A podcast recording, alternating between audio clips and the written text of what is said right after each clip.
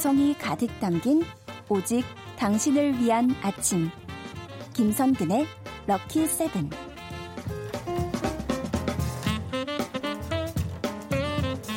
K752561님께서 이 시간이면은 초등이들 등교시키고 혼자 듣는데 너무 아쉬워요. 아이들도 같이 들을 수 있게 시간대를 변경해 주세요. 라고 사연을 주셨네요. 자녀에게 추천하고 싶은 코너 시작합니다. 반주원의 들리는 역사. 한국사 강사 반주원 선생님 어서 오세요. 네, 안녕하세요. 안녕하세요. 네. 네. 어떻게 오늘도 어, 선녀님이시니까. 아, 예. 예. 제가 참 제 이름에 너무 방, 그 고마운 게요. 네. 반 선녀님이라고 지금 막 불러주시잖아요. 예, 예. 반만 선녀여서 얼마나 다행입니까? 아유. 하늘나라 안 가도 됩니다. 예. 그래서 지금 나 정은진님께서도 출근길 선녀님께 들은 역사 이야기 사춘기 따르게 해주며 즐거운 시간 가질 수 있어 너무 너무 행복해요. 뭐 아. 김선자님도 김임은 그김 여기 막 아, 선녀님 옆에 있으니까 제가 긴장했나 봐요. 발음이 꼬이네요. 김은혜님도 네 반갑다고 목소리 우아하시다고 네. 반겨주고 계십니다. 네, 참 선녀님이란 얘기를 들으니까 네. 뭔가 미래에 대해서 제가 이렇게 예언을 해드려야 될것 네. 같은 이런 생각이 좀 드네요. 약간 네. 쌀을 한번 뿌리셔야 될 것 같아요. 그렇죠. 네. 예. 그런 느낌이 있어요. 근데 저희가 이제 코너 시간대 변경은 해드리기 좀 어려울 것 같고요. 예. 네. 어, 초록창이나 너튜브 팟캐스트에서 김선근의 럭키세븐 검색하시면 오직 이 코너만 반선녀의 들리는 역사만 네 언제든 몇 번이든 들으실 수 있다는 말씀을 드리면서 네. 오늘은 어떤 얘기를 해볼까요? 그 어떤 얘기를 하기 전에 이 네. 역사는 항상 혁명 그리고 또 뭔가 야욕, 야망 이런 것들이 얽혀가지고 늘 예. 발전하고 또 이루어져 왔잖아요. 뭘 까시는 거예요? 자, 이 김선근의 럭키 세븐에서 예. 이제 코너가 20분이거든요. 네. 자, 이 40분을 향해 한번 도전하는 아. 야욕을 좀 품어보도록 하겠습니다. 네. 그러면은 잠깐만요. 그러면은 네. 어 저의 제 시간 뺄 수는 없으니까. 네. 그러면 조규창님 께 말씀드려가지고. 네. 그 어, 시간을 조금 빼는 걸로. 감사합니다. 예, 한번 해볼게요. 네. 네. 자, 오늘 이야기. 사실 지난주에 수업 주제가 역사 속에 의미 있는 편지였잖아요. 네, 맞아요, 맞아요. 그런데 반응이 정말 뜨거웠다고 작가님 말씀해 주셔서 네. 편지 2 이거 준비를 했습니다. 좋습니다. 네. 편지 2. 자, 그래서 일단은요. 가을이잖아요. 네. 자, 그래서 가을 편지라고 하는 시를 먼저 한 편 들려드리고 음. 시작할까 합니다. 네. 바로 이성선 님이 지은 시 가을 편지인데요. 잎이 떨어지고 있습니다. 원고지처럼 하늘이 한 칸씩 비어가고 있습니다. 그 빈 곳에 맑은 영혼의 잉크물로 편지를 써서 당신에게 보냅니다. 사랑함으로 오히려 아무런 말 못하고 돌려보낸 어제. 다시 이르려 해도 그르칠까 차맛도 말 못한 오늘. 가슴에 고인 말을 이 깊은 시간 한 칸씩 비어가는 하늘 백지에 적어 당신에게 전해달라 나무에게 줍니다. 자, 가을 편지라는 시인데요. 예.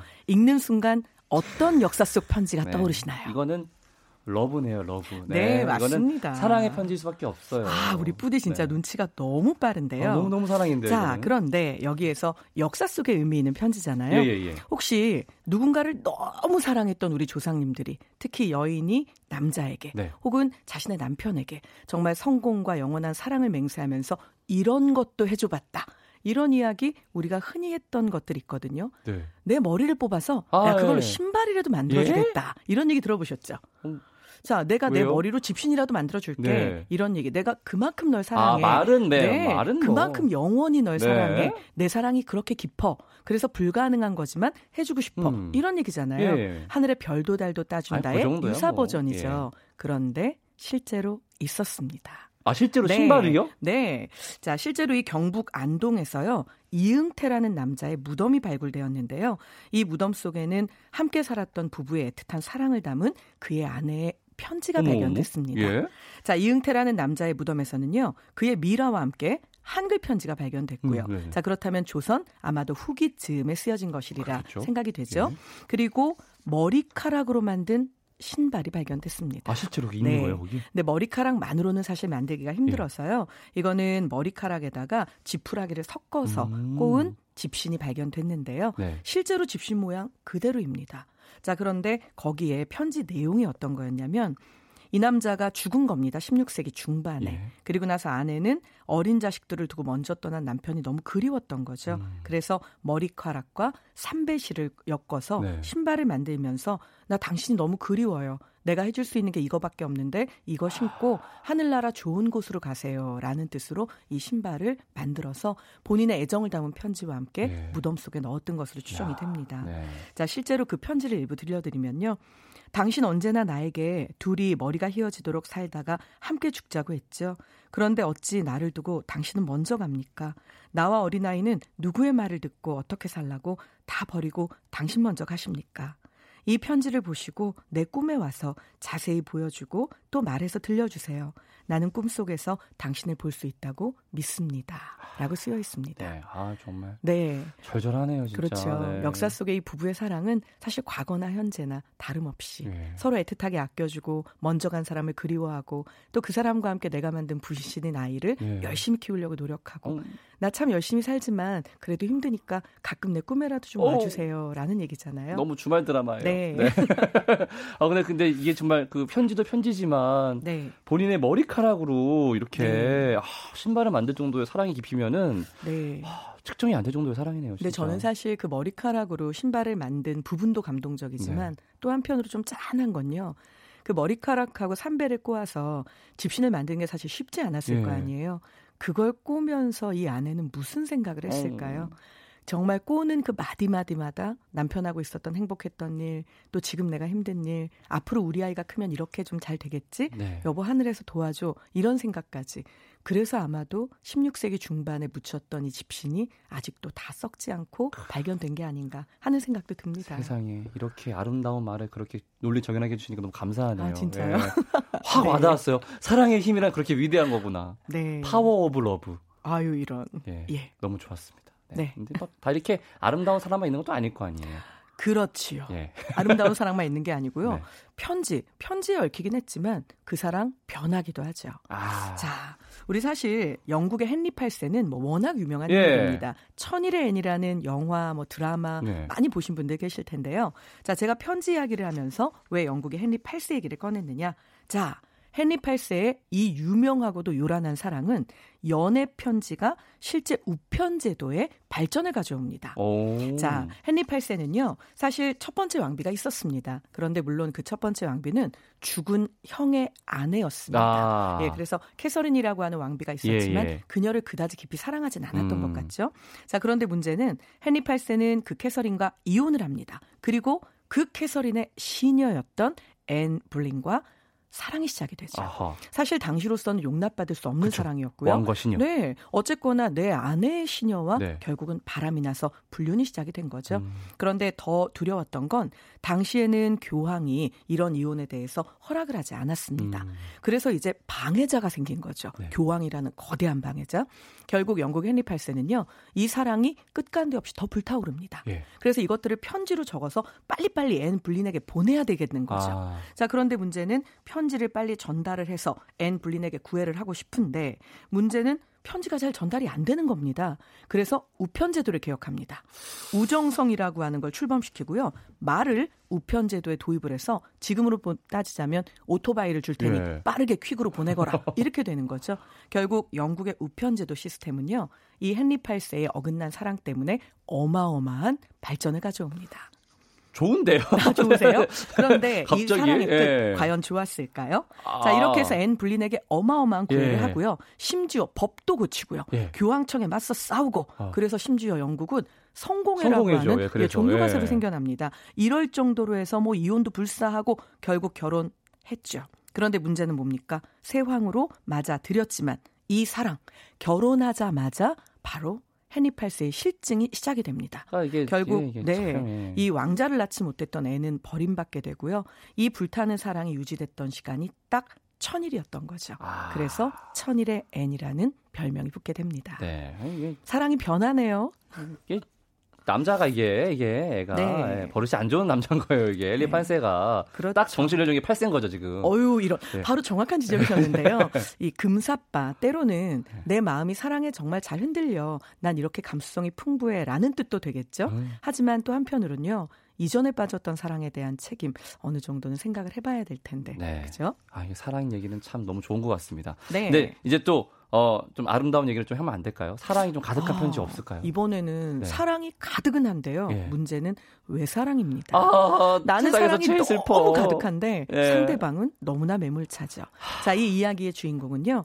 여러분의 어린 시절 네. 꿈과 사랑과 이 모든 말랑말랑한 감정들의 한껏 불을 지폈던 자연농원? 너무나 유명한 네. 글을 짓는 작가입니다. 아, 예. 안데르센입니다. 어머, 어머, 어머, 네. 어머, 어머. 근데 사실은 이 초록창의 안데르센을 나중에 검색해 네. 보시면요. 우리 안데르센은 외모에 대한 컴플렉스가 엄청나게 심했던 아, 인물입니다. 네. 약간 사실 뭐 잘생겼다고 말하기는 아. 어려운데요. 뭐 오늘날 태어났더라면 참 개성 있는 얼굴인데 당시에는 넌 너무 못생겼어. 라는 아. 외모적 지적을 너무 자주 아, 받죠. 너무해, 사람들. 네. 그리고 어린 나이에 사실은 매맞는 이 가정폭력과 음, 학대에 시달립니다. 맞아, 맞아. 네. 그리고 너무 어린 시절 부터 불우하게 부모님에게 사실상은 버림 아닌 버림을 받게 아유. 되죠. 일찍 돌아가시고 또 그것들이 다른 사람들에 의한 폭행으로 이어지고 이러면서 안데르센 너무 고통받는데요. 네. 그렇게 자존감이 낮았던 그의 인생에 너무나 반짝거리는 후원자가 나타납니다. 예. 넌 정말 똑똑해. 너는 공부를 한다면 충분히 대성할 수 있어. 어머나. 너의 작품은 읽으면 감동이 와. 네. 그러니 너는 공부를 좀 더 하자. 그러면 좀 더 나은 글을 쓸 수 있을 어, 거야. 네. 자, 그에게 생긴 후원자. 그 후원자는요. 그가 중학교를 다닐 수 있게 도와주고 네. 이후에도 그를 끊임없이 도와주는 바로 요나스 콜린이라는 인물인데요. 네네. 문제는 안데르센은 요나스 콜린의 딸인 루이스 콜린을 짝사랑하게 됩니다. 음. 늘 내가 도움을 받는 사람의 딸이죠. 어찌 보면 나에게는 넘볼 수 없는 거대한 벽 그쵸. 뒤에 있는 예. 공주 같았을 겁니다. 네. 그런데 심지어 이 루이스 콜린은 또 너무나 아름다웠다고 해요. 아, 그래서 안데르센은 본인이 가지고 있는 최고의 무기 바로 글솜씨를 그렇죠. 사용하기로 네. 합니다. 자, 그가 보낸 안데르센의 편지, 요나스 콜린에게 그 보냈던 그 그의 딸인 루이스 콜린, 루이스 네. 콜린에게 보냈던 편지를 읽어드리면요.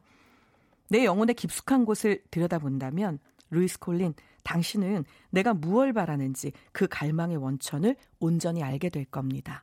그건 오로지 이 세상에 하나, 당신 루이스 콜린 뿐입니다. 이런 식의 편지를 수도 없이 보내는 거죠. 그런데 그렇게 수도 없이 보낸 편지는 답장이 없었습니다. 그리고 어느 날 유일한 유일한 답장이 오게 예. 되죠. 안데르센이 얼마나 기뻤을까요? 네. 그래서 이 루이스 콜린에게서 온 편지를 열어봅니다. 그런데 거기에는 이렇게 써 있죠. 당신에게서 온 편지는 결혼한 언니가 모두 읽고 있으니 더 이상 보내지 마세요. 라고 써 있습니다. 아... 자, 사실은 굉장히 유명한 사랑에 대한 시 중에 이런 말이 있습니다. 나는 당신이 나를 사랑하지 않는단 말을 믿지 않을 거예요. 왜냐하면 12페이지에 걸쳐서 이렇게 빼곡하게 정성을 들여 나를 사랑하지 않는다고 당신은 내게 편지를 보냈습니다. 나에 대한 사랑 없이 이게 가능한가요? 이런 시가 있거든요. 네. 그런데 이 편지는 단 두 줄입니다. 깔끔하네요. 네. 결국 정말 사랑은 없었던 거죠. 네. 안데르센은 외사랑에서 버림받습니다. 요즘으로 치면은 이제 그 깨톡의 일이 없어지, 안, 없어지지 않는 거죠. 네, 맞습니다. 엄청나게 얘기해버렸는데 계속. 결국 이 루이스 콜린은요, 또 얼마 지나지 않아서 아, 아. 네, 변호사와 성대한 결혼식을 올려서 우리 안데르센 가슴에 대못을 음. 꽝꽝 두 번 받게 되죠. 역시 직업은 사자가 괜찮은 건가? 아나운서? 아, 예. 좋습니다. 자, 노래 한 곡 듣고 지금은 다양한 또 의미의 역사로 남아있는 편지들 더 알아보겠습니다. 장덕철의 그날처럼 김성근의 럭키세븐 반주원에 들리는 역사 함께하고 계십니다. 아우, 노래까지 이런 노래네요. 네. 네. 아우, 너무, 너무 절절하게 가슴이 예. 아프네요. 아우, 자, 역사 속 편지 두 번째 시간을 함께하고 있는데요. 또 어떤 편지가 있을까요? 자, 이번에는 편지를 통해서요. 자녀를 교육하고 어. 심지어 그 자녀를 훌륭하게 키워낸 아버지의 이야기입니다. 네. 그런데 이 편지가요, 훗날 묶여서 세계사 편력이라는 책으로도 발간이 됐기 때문에 네. 워낙 유명한 이야기입니다. 아. 바로 인도 건국의 아버지였던 자와루할 네루의 이야기고요. 네. 자, 그녀의 딸 인디라 간디에게 보낸 편지에 대한 이야기입니다. 음. 자, 이 자와루할 네루는요, 사실 1947년에 인도의 초대 총리가 됐던 인물인데요. 어. 이 사람은 인도의 독립, 이 혁명 이걸 위해서 끊임없이 노력하다가 일생 동안 아홉 번이나 감옥에 갇히게 됩니다. 이야. 자 그런데 문제는 독립을 위해서 영국에 저항을 하면서 내루만 갇힌 것이 아니고요. 네. 그의 아버지 그리고 또 그의 아내까지 모두 수감 생활을 하게 됩니다. 어떡해. 자 그렇다면 인드라 간디 딸 입장에서는 아빠도 감옥에, 엄마도 감옥에, 그리고 나의 할아버지도, 할아버지도 감옥에. 그러니까 나는 늘 외롭게 사실은 어찌 보면 왜 떨어져 있어야 되는 상황이 된 거죠. 이게 참 안타까운 네. 거죠, 진짜. 그래서 결국 이 우리의 내루는요. 이 부분에 대해서 너무 많이 고민을 하게 되고 지금 13살밖에 안 된 나의 외동딸 인디라 간디가 너무 걱정이 되는 거죠. 네. 그래서 그때부터 편지를 보내기 시작을 합니다. 자, 이 편지는요. 1930년 10월부터 33년 9월까지 3년 동안 196통이나 쓰여졌는데요. 이야. 그것도 그냥 간단한 편지가 아니라 정말 다 장문의 편지입니다. 이야. 자, 그리고 이 편지의 내용은요. 사실은 고대 그리스 사상에서부터 오늘날 세계의 정세까지 이 이야기를 쭉 담아서 딸에게 보내게 되는데요. 어머나. 이 딸도 참 현명했던 거죠. 예. 13살밖에 안 됐잖아요. 네네. 우리 아빠는 무슨 편지에다 이런 얘기만 그러니까, 써? 딸 보고 수도? 싶다 이런 거 써야지. 그렇죠. 우쭈쭈 우리 딸 뭐 이런 걸 네. 써야 되는데 그게 아니라 이런 이야기가 쭉 펼쳐집니다. 물론 네루가 워낙 지혜로운 인물이었기 때문에 재미있게 펼쳐지긴 했지만요. 아, 예. 우리의 딸도 참 현명했던 게 아버지의 뜻을 알아챕니다. 아. 뭐였을까요? 우리 아버지는 비록 지금 내 곁에 계시지 못하지만 알아라. 이 편지를 통해서 나에게 세계 역사와 네. 정치 그리고 내 인생이 나아갈 방향에 대해서 음. 가르쳐 주고 계시는구나. 딸은 그것을 눈치챕니다. 네. 그래서 누구보다도 이 편지를 열심히 읽게 되는데요. 결국은 이렇게 해서 모였던 바로 이 부친의 옥중 서신 이것들을 통해서 그녀는 조국과 인도 그리고 세계 이 관계에 대해서 사실 눈을 뜨게 됩니다. 예. 그리고 훗날 어떻게 될까요? 인도 최초의 여자 수상이 됩니다. 바로 이 편지의 힘이었다고 해도 과언 아닐 텐데요. 자, 어떤가요? 예. 편지를 통해서 자녀를 교육하고 그리고 또 이것을 정말 감사하게 받아 안아서 인생을 키워나가고 펼쳐나가는데 자양분으로 삼았던 인디라 간디. 이 네루와 인디라 간디 같은 그런 자녀와 부모의 관계 한 번쯤 꿈꿔보게 되지 네, 않으신가요? 그러니까요. 저도 이제 딸을 가, 진 아버지로서 네. 저는 이제 치카치카 잘하면 장난감 사주기 이런 네. 걸 하는데 네. 야, 이, 첫, 첫째가 글을 알게 되면 한번 생각을 해보면 좋을 것 같습니다요. 네. 네. 자 그런데 제가 청취자님들에게 이 사실 들리는 역사를 들려드리잖아요. 네. 마음의 부담은 좀 내려드려야 될 것 같습니다. 예, 내려주세요. 역사 속에 나오는 모든 얘기 다 따라하면요 하루가 2,400시간이어도 아, 모자릅니다. 천만다행이네요. 네. 내룬의 집은 이런 거고요. 또 우리 집은 다른 방법이 우리 있겠죠. 집은 치카치카가 네. 중요해요. 네. 네, 그렇습니다. 이 편지에서 좀 다르게 짚어줄 내용이 좀 있을까요? 네, 바로 이 편지 글에요. 우리나라에 대한 언급이 나옵니다. 어, 진짜요? 네. 그래서 우와. 그 부분 잠깐 들려드리면, 예? 자, 네루가 인디라 간디에게 보낸 편지 중에 코리아는 조용한 아침의 나라라는 뜻의 조선이라는 조선. 옛 명칭으로 다시 일컬어지고 있다. 일본은 한민족의 정신을 가차없이 유린했다.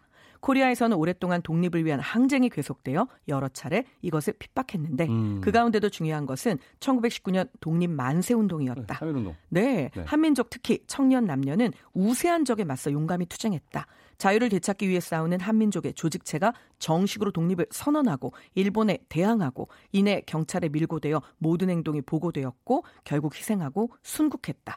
하지만 이것은 역사상 보기 드문 일이다라고 하면서 이런 코리아에서 대학을 갓 졸업한 젊은 여성이 소녀가 끊임없이 투쟁을 하는데 중요한 역할을 했다는 것을 너도 안다면 음. 틀림없이 감동을 받을 것이다. 결국 무슨 얘기일까요? 그러니 너도, 너도 영국으로부터 인도가 예. 독립하는데 최선을 다해 노력해봐라.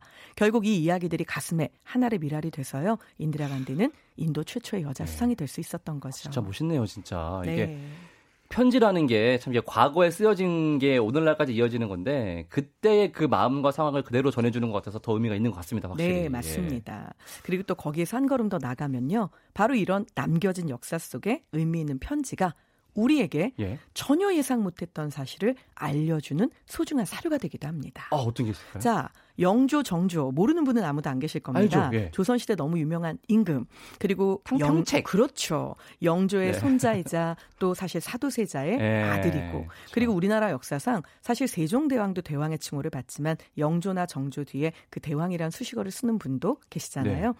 그렇다면 정조, 정조의 이미지는 보통 어떠했나요? 바르고 예. 그리고 할아버지였던 영조가 태어나는 순간부터 넌 왕의 제목이야 네. 라고 찍었을 만큼 출중하고 네. 그리고 어린 시절에 뭐 거의 천재성을 드러내고 네. 내 아버지는 사실 뒤주에 갇혀서 죽었고 내 어머니는 한 번도 왕비가 돼보지 못한 채 그렇게 궁에서 늙어갔고 그러니 나는 더 잘해야겠다는 생각 속에 본의 아니게 모범생이 되었던 네. 조금은 불쌍할 수도 있고 조금은 예 세상에 많이 네. 치였던 말씀하신 대로 잠도 못 자고 늘 조금만 먹어도 사실 배가 아파서 소식을 하고 이랬던 굉장히 바르고 뭔가 꼬장꼬장한 임금으로 생각이 음, 딱 드시죠. 그러니까요. 그런데 그런 그에게도 숨겨진 면이 있었습니다. 네, 볼까요? 자, 사실은요, 이 편지와 관련된 일화 가운데 우리나라에서는 아주 중요한 내용의 편지가 발견된 적이 있는데요. 바로 정조와 심환지라고 하는 인물 사이에 서로 주고받았던 무려 297통의 편지가 펜팔인가요? 네. 그렇죠. 거의 그 네. 수준이죠. 그래서 이것이 이제 남아 있게 되었던 것이죠. 이게 정조 어찰집이라고 불리면서 대한민국 보물제 1923호까지 지정이 되었으니까요. 예. 놀랍죠. 네. 자, 그런데 더 놀라운 걸 얘기해 드릴까요? 당시의 노로는 벽파와 시파가 있습니다. 예. 벽파는 영조를 옹호하면서 사도세자의 죽음에 대해서 음. 그럴 수도 있지 뭐 네. 약간 이런 입장이죠. 단적으로 얘기하면. 네. 자, 그런데 시파는요. 어떻게 그럴 수가 있냐? 네. 사도세자 불쌍하다. 정조는 누구의 말이 더 귀에 꽂혔을까요? 아무래도 아버지를 네. 옹호해주는 쪽이 바로 더 그렇겠죠. 노론 시파죠. 예. 그래서 정조는 실은 노론 벽파와는 관계가 그리 좋지 않습니다. 네. 그런데 심환지는 노론 벽파입니다. 어머.